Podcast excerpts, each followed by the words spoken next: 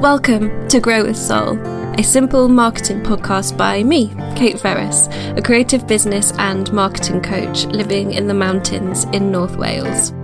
Grow with Soul is for creatives who either have their own business or who dream of having their own business and who want to grow slowly, sustainably, and soulfully in their work and in their life.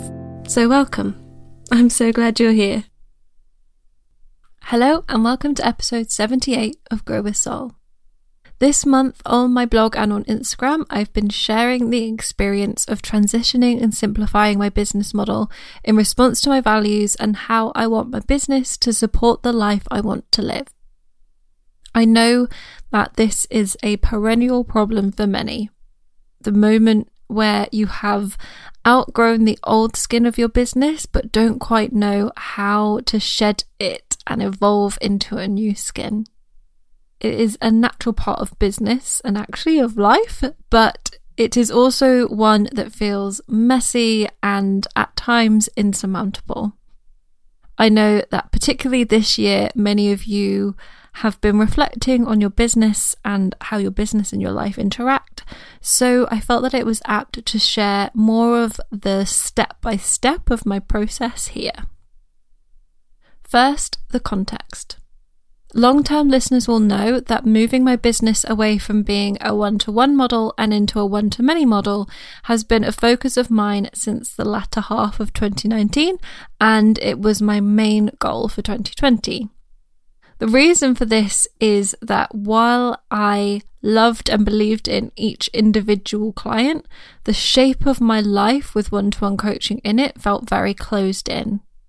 Although on each call I, I had a good time talking things through, outside of those hours, I felt the weight of the looming appointments. It was never anything to do with the people themselves, but more the weight of knowing I had to be there and be the best I could be at that time. And what if I couldn't turn it on that day? And what if I didn't meet their expectations? I began to dread this part of my work because it was heavy with nerves and anxiety for me. I'd always felt this about one to one, only at the start I put it down to is beginner's nerves because I was starting out. But as time went on, it really became clear that that wasn't the reason. When I looked at the parts of my work that I most enjoyed, it was the elements where I had my own time to craft something, whether that was a blog post or the initial month and a half that I spent creating Campfire, or whether it was a workbook, just something where I could sit in it and tease it out and develop it rather than feel the pressure to have all the answers in one go at an allotted time slot. I also felt that this is where much of my best work was happening. I was communicating my thoughts so much better in writing than I was thinking on my feet on a call. It took me a long time to come round to the idea that I might be allowed to change things. My fear always shows up by telling me that I'm not allowed to do something and just therefore taking it off the table. But after a few months, I got to the point where I accepted that if the work that made me happiest in myself and with the end product was one to many in nature, perhaps it was actually a good idea to do more of that. So, my three core values in my work are freedom, variety, and truthfulness. And by continuing to plug on with one to one, I would just be violating each of those values. So, in the beginning of 2020, I was thinking a lot about how to transition out of one to one and into one to many, and starting to set big goals and create the picture of what it was all going to look like. And then lockdown happened. I know I have already spoken about the reflections and changes I've made in lockdown in episode 72, but it is worth reiterating here. Lockdown has, for many of us not on the front lines, been a period of intensive reassessment. Personally, it acted like a truth serum. So I was still working, and technically not much had changed in my day to day, and I was still quite busy. But it was like a few drops of the serum had been applied to my eyes that meant I could see things for how they were and see where I'd made assumptions that were based on expectation rather than truth. For example, I had assumed that in order to live the calm and free every day that I dreamed of, I needed to first consistently make six figures in order to pay staff to do the work to maintain that six figure business. In lockdown, I realised, well, if I just don't have a six figure business, then I won't need to do the work to maintain it and I won't need to hire the staff to do that work. I can just do the, the work that feels calm and free now. All this to say, before lockdown, I was set on transitioning the business model. But post lockdown, I was adding simplicity to the mix too. Deconstructing all those assumptions and aiming to make this new business model as uncomplicated as possible. I knew I didn't want to be on the treadmill of perpetually launching things every month. I knew I didn't want that feeling of striving towards some arbitrary figure. I knew that I wanted to work for a few intense hours a day and spend the rest of it planting my seeds and pottering around. But I just wasn't quite so clear on exactly what I was going to do to make that happen. Which brings me to the first idea. My first idea was to take all of my courses and kits and package them into one bundle. So, this would solve the problem of not continually needing to be launching things because everything was available in that one package. You, you would be able to buy them individually, or you could buy them all at a discount where you might also get some more guidance or something. I started running with the idea, even though, as you might be able to tell, I wasn't really thrilled with it.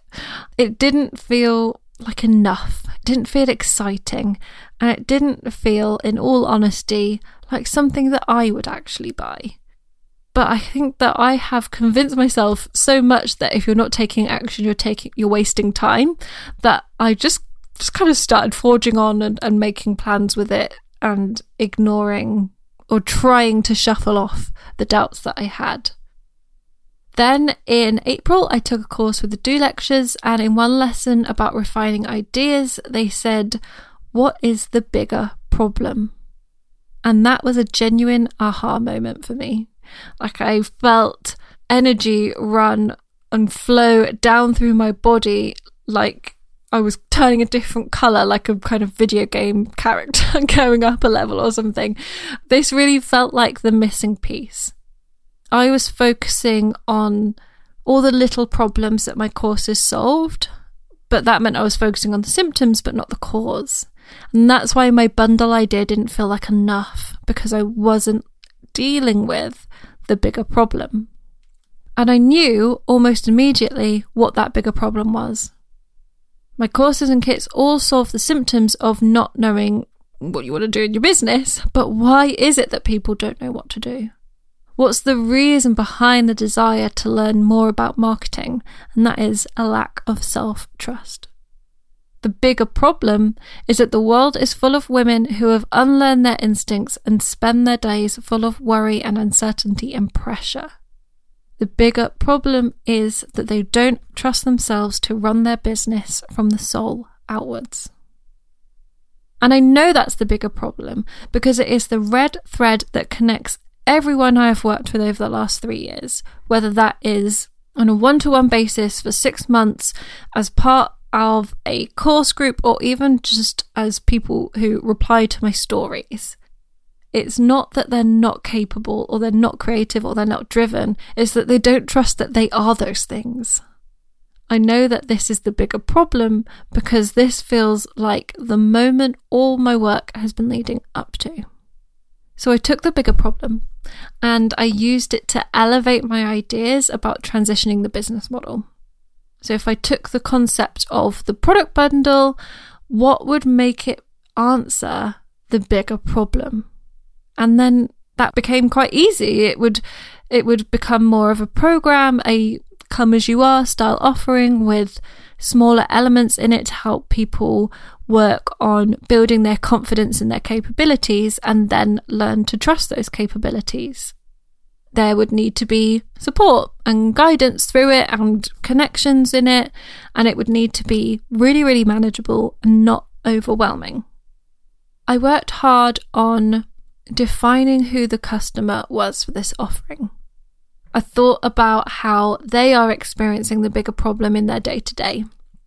I thought about what they started their business for, what their dreams were at the beginning, how the bigger problem is now getting in the way of those.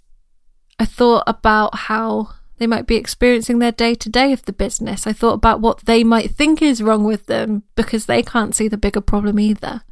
I knew some of this from participants in my programs. I knew a lot of this from my own experience of being paralyzed in mistrust of what to do. And a lot of it I just I just inherently knew was true. And I wrote out a long sales page based on this and framed what the program would include. Then I sent my email list the customer profile and I also later put it on Instagram and I asked that if anybody recognized themselves in that profile would they be willing to give me some feedback and a handful of them did they answered my pre-prepared questions to confirm some of my assumptions to see which parts of the sales page particularly resonated make sure they actually understood the program and crucially to know whether it answered the bigger problem for them and how it might do that better. I then could use that to refine the sales page further, emphasizing the elements that were most resonant and just deleting the bits that weren't. And I could start to ground the program in reality. So take it out of my head and onto some actual paper plans. This is what I meant back in episode 72 about crafting. If I hadn't been prompted to think about the bigger problem, this is what I would have done. I'd have carried on with the original bundle idea, written a sales page, and put the first draft up on my website. I would have not got any feedback. I would have launched it quietly and unsystematically because, not too deep down, I didn't really believe in it so I, I think there is, and I believe that there is value in being agile and putting things out there before they're quite ready, but they have to be things you actually believe in. The put it out there before you're ready advice only really works if the thing you're putting out is soul driven. And that was something I didn't really make that distinction before now. So I am recording this episode three weeks before you're listening to it. I have just been working on the launch plan for the new program, and each blog post that's going to go out in June has a function as part of a pre launch runway, setting the scene and bringing to light the bigger problem and generally building anticipation. Well, that's the intention anyway. You can tell me now if I've succeeded. And then at the end of the month, I'll be announcing the program properly. I'll be publishing the sales page. I expect that I will have refined many times between now and then, and I'll be inviting those of you experiencing the bigger problem to see whether you feel that I have created the solution. But we started talking about business models, didn't we? So let me circle back around to them. Because the new program isn't the new business model, but a part of it. My definition of business model, the one that I teach in my courses, is that it's the theoretical framework of how all the ways in which you make money work together. It's not just a list of income streams, but how those income streams interact, what the ratios are, how at Christmas your product based stream takes over from your courses, how your time and energy is spent doing each one. So, this new program is intended to make up around 50% of my business model going forward. It will be, if you like, the flagship offering, like my coaching used to be. It's the place where you can come and get support and connection and guidance. My courses and kits will still be available to buy, so they will make up around 10% of my business model. And perhaps if I run a course like the Playbook one quarter, I will close sign-ups for the new program to make sure my energy isn't being spread too thin. And then the remaining 40% will be made up by a new, improved, and internationally accessible mastermind program for those who are several years in who want a more intensive up leveling. And this will probably be in 2021 unless anyone peer pressures me into doing it in the autumn. So that's three main income streams. It's a low, a middle, and a high offering. That's how they interact together. And each of those offerings are clear about what is right for whom. And that's simple. That's almost as simple as a one to one business model. So there's just one, maybe two things for me to launch, not having to sell a different course every month. So it's really hitting those things that I wanted the business model transition to do, and that I'm not perpetually launching. It's really, really simple. And I've worked out that my necessary working hours per week does leave a lot of time for pottering. So the question on your lips may be how do you know it's going to work? In my immersion program last month, we've been talking about business models, and this is something that's come up. How do I know this is realistic? How do I know it will happen like this? Well, you don't. I don't know for 100% certain that this is going to happen, but it's my job to make it happen my job as the business owner to set goals and make plans with the sole intention of making this business model. To work hard on the actions that it will take to troubleshoot and to firefly and to get to a place where even if it's not exactly what I've laid out here, it's at least in the spirit of it. So maybe if the new program ends up doing 10% less than I'd hoped, well, if that still enables me freedom and variety and time and space, then it's doing what I need it to do. So the question isn't how do you know it's going to work? The question is how are you going to make it work? So that's the whistle stop tour of the last few months of really getting to work on changing the business model. So I hope it has given you some food for thought, some ins or a way in when it comes to changing or simplifying what you are doing. So if you would like to read about any of these things in more in depth, my blog has got posts I've been publishing this month, which are more in depth about this experience. And if you are interested in the new program and would like to hear when it goes live, do make sure that you're signed up to my email list, the links for which will be in the show notes. So you can find those show notes at simpleandseason.com forward slash podcast, and you can find me on Instagram at simple and season. If you have a friend who you think would really enjoy this episode, please do send them the link and share where you're listening to. And until next time, I hope you grow a soul.